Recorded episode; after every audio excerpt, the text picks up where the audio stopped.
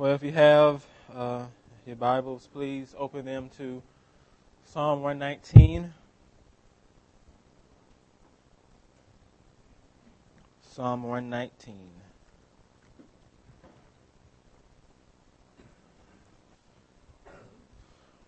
One uh, Christian theologian said, as human beings, we are naturally inclined to be one sided.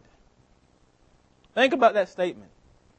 As human beings, men and women, we are naturally inclined to be one sided. Isn't that so true?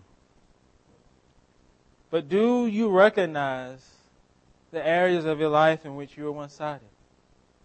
Think about all the different positions that you take in your life when it comes to money, family, education, church, politics. You name it, we got a position about it. As my lovely wife would say, everyone has an opinion on everything. We do. Everyone has a natural bent to be one sided. We believe so strongly in, our position that we have a tendency to become what I call either or people. Well, Alex, what do you mean by that? I mean, we believe things has to be a certain way. My way is always the right way. We become one-sided. You either Alabama fan or Auburn fan. You can't be both, right? You either traditional worship or contemporary worship, right? Public school, private school, liberal, conservative, rich, poor, North Huntsville, South Huntsville. One denomination over the other. It's always either or. This is what we do. Sometimes that could be good, sometimes it can be bad. Now, an important thing is, is, is, is, for you to realize not what I'm not saying. I'm not saying you shouldn't have values, that you shouldn't have standards and preferences. But what I'm saying is that you shouldn't be blinded by the positions that you take. You shouldn't be blinded by them. Because here's the question Can you be one sided in your views of money, church, education, discipline your kids, family, politics? Can you be one sided in all these different areas of your life and still have a holistic view of God and the gospel? Can you? Can you say, I'm on one sided here, but when it comes to God and the gospel, I'm whole? Think about that question. The answer is no. Because what you don't realize is that your one sidedness flows out your one sided view of God. That's why you're one sided. Because you're not whole in your understanding of who God the Father truly is. Because that understanding influences every area of your life. So if you're sitting there now saying, man, I'm one sided here, that means there's something about the Father that you don't get, that you don't understand, that you haven't even embraced yet. Our God is a both and God, not an either or God. But at times, He's both holy and just, love, merciful, but at times we, we have a tendency to put those things in opposition to one another. Or we embrace God's sovereignty, mean, which means He's in control of everything at the expense of man's responsibility. Or we embrace man's responsibility at the expense of God in control. It's both and. It's not either or. The Bible talks about them both. Here's another one. We want grace to cancel out personal responsibility, or we want personal responsibility or no grace. Where are you? Which one are you? This is one I love. Jesus the Savior, we love. We love Jesus the Savior because he, we see the cross. But Jesus the Lord, who has authority over life, he's the Jesus we have a hard time dealing with. Because he speaks into your life and says, you know what? That's mine. I have authority over you. That Jesus we don't like. Jesus the Savior, we love. Both and. Not either or. The Father wants us to be whole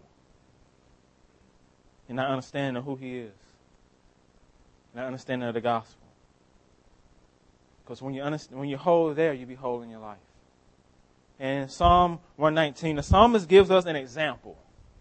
So you can't build a theology on the psalm because it's poetry, but he gives us an example of what it can look like for you to be whole in your life. So we're going to look at the first eight, well, we're going to look at the first, it's going to be a two part sermon, I'm sorry. So I didn't want to keep you in here all day. So we're going to look at the first four verses today and next four next Sunday. So Psalm 119, beginning in verse 1.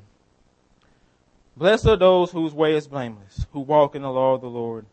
Blessed are those who keep his testimonies, who seek him with their whole heart, who also do no wrong, but walk in his ways. You have commanded your precepts to be kept diligently. I just read it all just, just for the sake of the passage. Oh, that my ways may be steadfast in keeping your statutes. Then I would not be put to shame, having my eyes fixed on all your commandments. I would praise you with an upright heart when I learn your righteous rules. I will keep your statutes. Do not utterly forsake me. This is God's word, God's truth. Please pray with me. Father God, as I as we come to your truth, um, as I pray every week, I pray that you will be the one who's glorified. That you will be the one who's made great. You will be the one whose name is lifted on high. That is not Alex's name. It's not about me. It's about my God. You are the shepherd of your people. I'm just a man, a vessel, a broken one at that. And so, Jesus, Spirit, do what you guys do best. Bring glory to yourself. In Christ's name I pray. Amen. Psalm 119, according to Matthew Henry, it, it, he's a Christian theologian. He, he said it's a statement of a believer's experience. That's his description of it a statement of a believer's experience. To me, I believe this is the, the, the experiences, the experiences, experience of wholeness in your life, of what takes place in your life when the Holy Spirit is actually working in you. Because He's the one that's behind the scenes. Of anything that we embrace, the Holy Spirit is the one who is allowing us to embrace those things in the gospel. So the experience that, that we should have this year is the experience of wholeness in your Christian journey. And the experience of wholeness, I believe, is seen is seen first in having balance in your life. Balance in your life. Verses one and, and verses one through three. Blessed are those whose way is blameless, who walk in the law of the Lord. Blessed are those who keep his testimonies, who seek him with their whole heart, who do no wrong but walk in his ways. This balance is seen in first in having a life of integrity. Blessed are those whose way is blameless.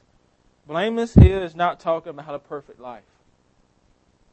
On the surface, you could say, well, he's talking about me being sinless. Is that what it means to be blameless? No, it's not perfect obedience. It simply means to have integrity, to be a person of integrity, undivided, unimpaired, whole. Happy are those who have integrity. The psalmist is saying, as a believer, you and I should have integrity in our life. Do you have integrity? In other words, do you actually practice what you preach as a believer?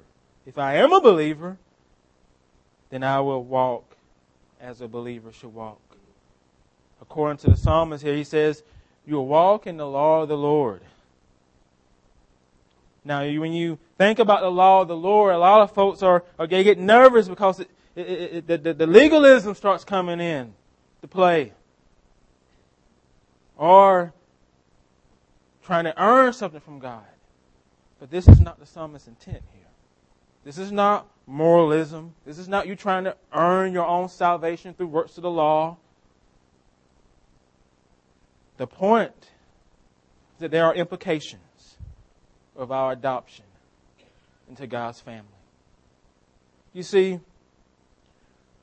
you were not a friend of God who was made into a son and daughter. You realize that, right? You were not on the fringe. You were not a friend that God adopted into his family. You were an enemy who was turned into a son and daughter. Which one is more radical? Enemies being made sons and daughters. That's who we were. That's what Jesus says. That's what Paul says in Romans. You were God's enemy before Christ came and reconciled you to him. And so through saving faith in Christ, we become sons and daughters. And when you become sons and daughters, you don't live like God's enemies in. You don't live like God's enemy. Nor are you treated like an enemy. Think about that. We don't live like enemies, nor does God treat us like enemies. But we live like sons and daughters. And we're treated like sons and daughters. And part of that is walking in His Word as sons and daughters. What do you think about that? When you read in the Bible, when it talks about walking in God's law, obeying God's law, what do you think about that? Does it make you afraid? Do you sense that you're bent towards self-righteousness and legalism is going to take over your life now? Do you feel oppressed by it? Do you think, oh, well, this takes away my freedom, Alex? This is not how I want to begin the new year. You talking about walking in God's law? Man, you messing up my year already. If if those are the questions that are running through your mind, that's orphanness. That's, that's you thinking like an orphan, not a son. It's you thinking not like a child of God, thinking like an enemy. If you truly understand your adoption, if you truly understand what it means to be a child, a son and daughter, then when, when you see God's law, you would not be afraid of it. You can't, what I've learned is that I, I, I can't blame my sinful struggles with self righteousness and legalism on God's law. It's my heart. That's the problem. That's where the blame lies. My heart. My heart takes me there, not His Word. That's what I've come to learn. That it doesn't take away my freedom. It doesn't. It gives me great appreciation of my. Instead, if you're whole, and if you're thinking like a son and daughter, you have a different view of God's law. For example, the Hebrew word for law is Torah. Do you know what that word means? Torah. Thank you. It doesn't mean rules and regulations. You know what it means? Instruction. Direction. Who doesn't need direction and instruction from the Lord? Who doesn't need it? I want you to get the point here. Whole Christians see God's law, His Word, as fatherly instruction for their well being in a fallen, broken world. Because if He didn't love you, He wouldn't give you instruction.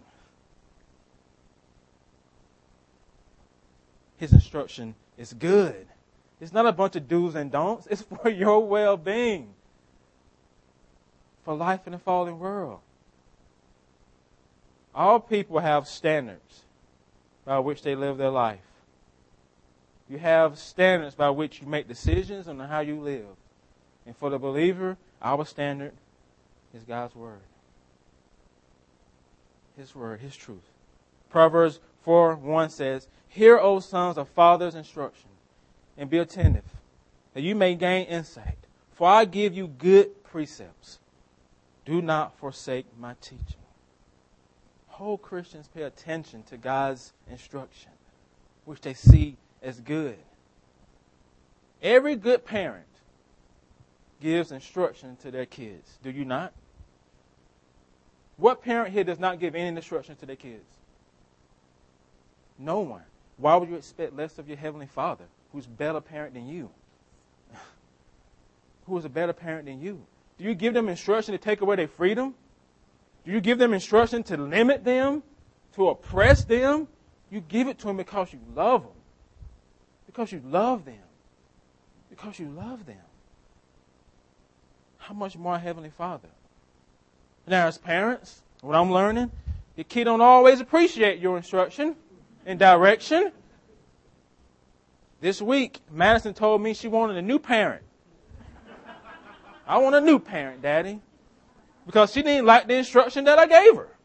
This is what she told me when we came out of the restaurant. I said, Madison, I need you to go to your car. I need you to watch, watch, watch before you cross the street and then go straight to your seat. We got to the car. She said, I want a new parent.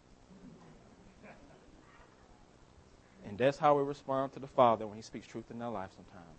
I want a new God. I want a God who's different, who will let me do what I want to do. If you don't think you'll struggle with that in your Christian journey, you don't really understand your sin very well. Madison is us. Because there are going to be times in your life when the Father's word comes to you, you're going to be like, cramping my style. I want a new God. That's the struggle. Our sin takes us there. Don't think that it doesn't. Now I lost my place, man. Man, I want a new parent. I wish God would be different. See, that, that is, we, we will struggle to walk in God's instruction. That's the point. But that's the norm for all of us. All of us will struggle to do that. But nonetheless, whole Christians live a life of integrity. Though it be imperfect, the Father knows that, and they strive to walk in His instruction imperfectly. But the Father knows that. Not only do whole Christians have a life of integrity, the second thing they have is a life of affection. Verse 2 Blessed are those who keep his testimonies, who walk, who seek him with their whole heart. A life of affection is the second half of the balance that whole Christians experience in their life. A life of integrity and a life of affection is balance. Life of integrity deals with the way we live our life.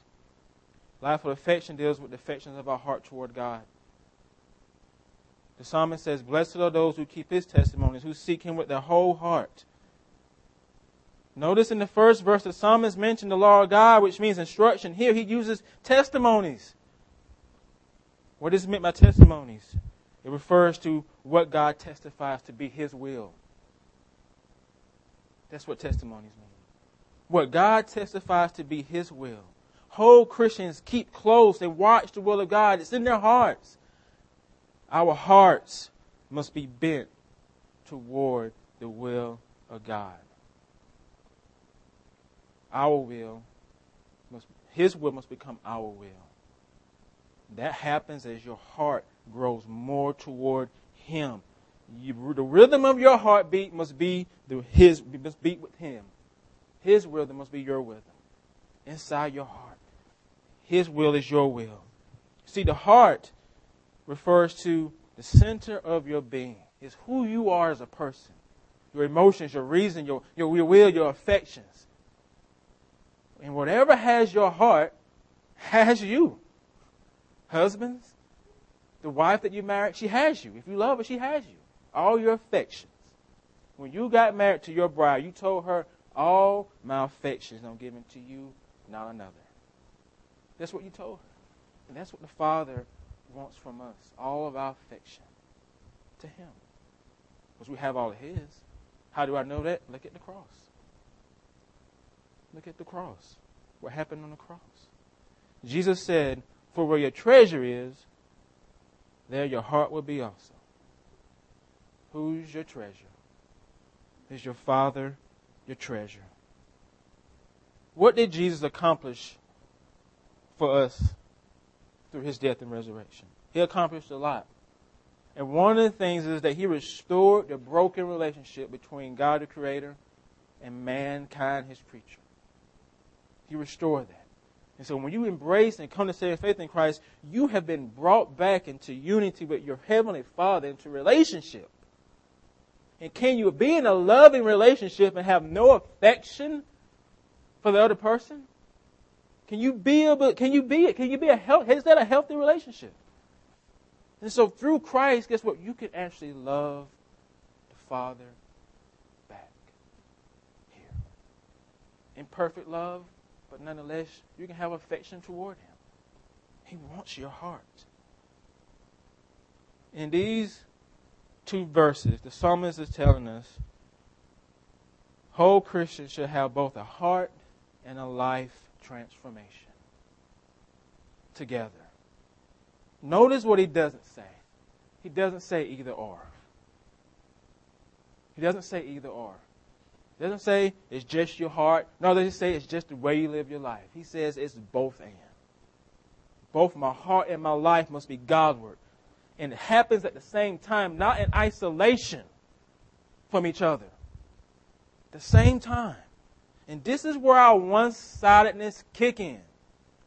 Because remember, you have some of us who, who, who are so afraid of legalism that anytime you mention the law, the shield goes up, the wall. And so your natural intent is going to focus exclusively on the heart. All right, it's the heart. I can't I can't deal with this stuff. My legalism is going to kick in. So until my heart gets right, then I'm not going to do anything. Let me ask you a question. If you are a legalist, when it comes to loving your spouse, do you stop loving your spouse until your heart gets right? Answer. Is, do you? If, if, you, if you have a tendency to say, my wife is an idol, me loving her is me trying to earn favor with God. So because I'm doing that, now I'm going to stop loving her until I no longer try to earn favor with God by loving her. Just do you do that? Because if you say, I find my righteousness in spending time in God's Word, I'm not going to do it because I do that, that applies to every area of life. Because you make an idol out of everything. And so what are you saying you're going to do? You're going to stop loving your spouse because you make her an idol? No, you repent of it and move on. Because you're going to continue to make her an idol. I don't care how much you pray and whine about it because you're a sinner. And so your struggles with legalism is going to be there until you die. The issue is, are you living in it or are you struggling with it? Are you repentant of it or are you blind of it? That's the issue. That's the question. Can you see it? When I first became a believer, back in college, 1996, never, I didn't grow up in the church. I, came to a believer through a campus ministry. The day after I became a believer, the guy that led me to the faith came to my dorm room. Guess what he taught me? He taught me how to have a quiet time. He taught me how to memorize scripture. He got me signed up in the Bible study. And so for three years, that's all I did. Bible study, scripture memory, share my faith, all these different things. Never talked about grace. It was works, works, works, works, works, works, works, works. And if I failed to have a quiet time, I felt like God didn't love me no more. And so I worked hard at trying to earn that favor. And what happened is that my pride came up. I started thinking I was better than everybody if, if, if, the, if the requirement was to memorize five verses in Bible study, now I'm going to memorize seven. Because I'm going to be better than the guy in the group with me. And so all I did for three years of my faith is just work hard, became a good Pharisee. That's pretty much what happened to me. And anyone who wasn't doing, doing as well as I was, I thought I was better than them. Ah, uh, they don't get it yet. They still haven't arrived yet me, God is lucky to have me on his team. That's how I live. And I burned out. God humbled me. He humbled me in college. And it was the darkest time of my life. Everything I, most of you know this testimony of mine. This was a turning point in my faith. Because he took everything away from me that I thought made me right with him. I no longer want to spend time in the Word. I went a year and a half without missing a time in the Word. And I thought I was proud of myself for that. Then that depression came, and I stopped doing everything. I stopped sharing my faith. I stopped memorizing scripture. I stopped going to Bible study. Went to church off and on, and I thought I was not saved anymore. I was like, what's going on? Father, you don't love me anymore? I mean, look at all the things I used to do for you. I'm struggling here. But that was love. What he did to me was love. Because the person I was becoming didn't love people. I used people. I used them. And so for four months, God peeled my life away and brought me to a place, He brought me to the end of myself. And when he brought me to the end of myself, I saw grace for the first time. For the first time. And so it wasn't God's law that did that to me. It was my own sin. And you say, well, what got me out of that? What got you out of that, Alex? A, uh, God used a man um, to come into my life and preach the gospel to me every day for three months. He told me the gospel. And he met with me once a week. And he helped me work through a lot of that stuff. Helped open my eyes to a lot of things that I was blind toward. Because I didn't see it. I thought I was just being a good Christian. but I actually saw what I was doing was actually sin to the Father. He said, Well, Alex, it couldn't, it couldn't have been that bad. When, when you say you don't think the devil is attacking you, that's bad. That, that's, that was my thing I used to say. I don't feel him attacking me. But what I didn't realize, he already had me because of my pride. Because of my pride. My pride.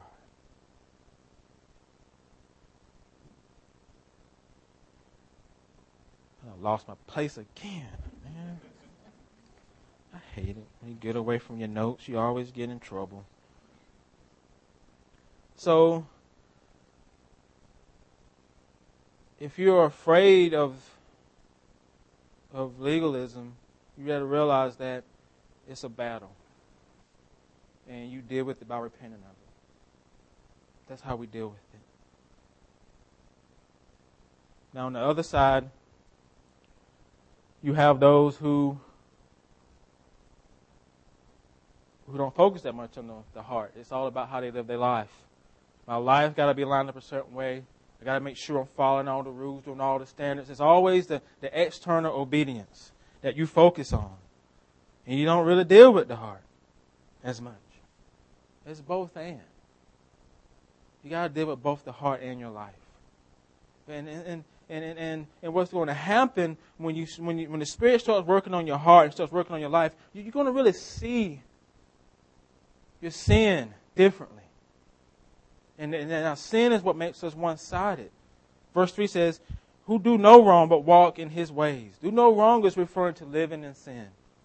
And what is sin? Sin is independence from God. And it works itself out in two ways unrighteousness and self righteousness legalism, anti-law. It works itself out in two ways. First John 3 says, No one born of God makes a practice of sinning, for God's seed abides in him. And he keeps him, and he cannot keep on sinning because he's been born of God. The point he's making is that you and not live in unrepentant sin, but you repent of it. As Richard read today.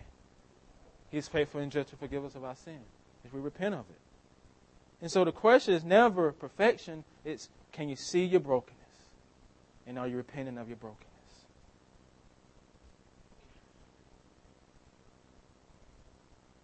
Walking in the ways of God points us back to the first two verses. Walking in His instruction, living in His will, His will for our life becoming our will for our life. God is not an evil rich father. He's a good father. And the inheritance he gives you is not like a carrot that he uses to control you. He's good all the time. You're his son, you're his daughter. And now as as you start to look at your heart and you start to look at your life, you I said you're gonna start seeing your sin differently. When I the other part of my my story is that once I started embracing grace and understanding it more in my life, guess what happened to me next? I went from following all the rules. Oh man, there's no rules anymore. I'm under grace. This is my journey. This is what happened to me. I don't know what happened to you, but this is what happened to me.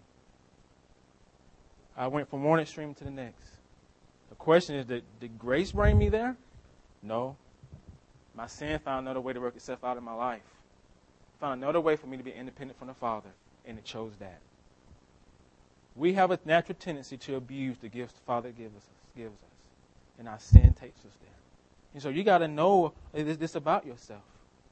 That there's part of you that loves the instruction, there's part of you that hates it. And want to do what you want to do. And you deal with those things by being honest about it, repenting of it, and moving on.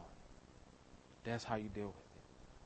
The problem is, that when you, you think you're going to get to a place where you no longer struggle with those things, and brothers and sisters, that's glory.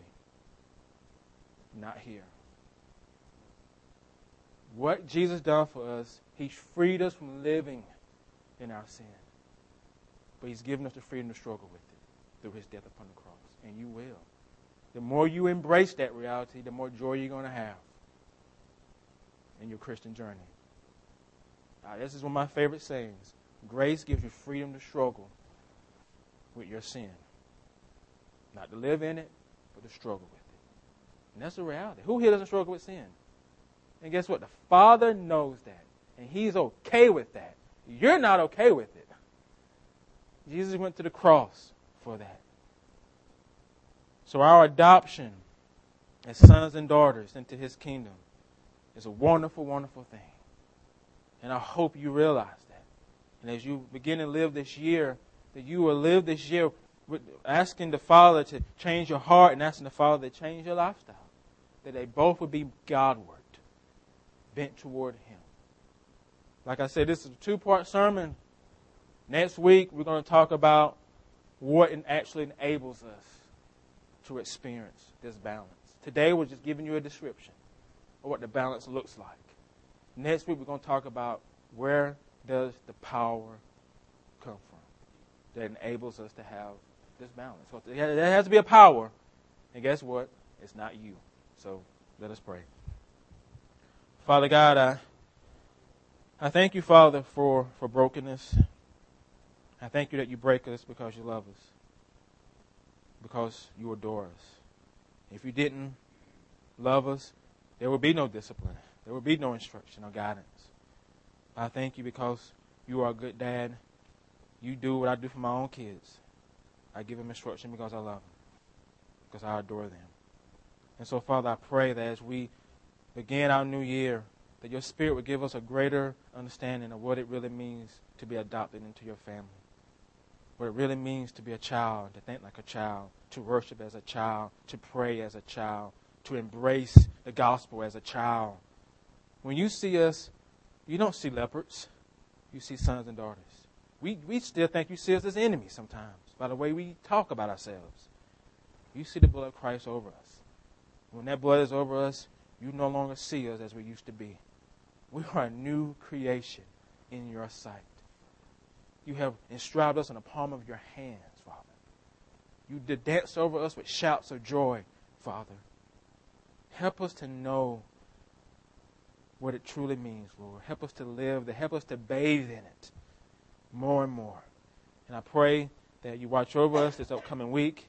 Be with our kids as they return to school. Be with our parents as they get readjusted to, the, to being back on the school schedule. Be with our teachers as well as they prepare to teach our kids. And, and pray, Father, for you to be glorified in our lives. You give us hearts to love you more. In Christ's name I pray.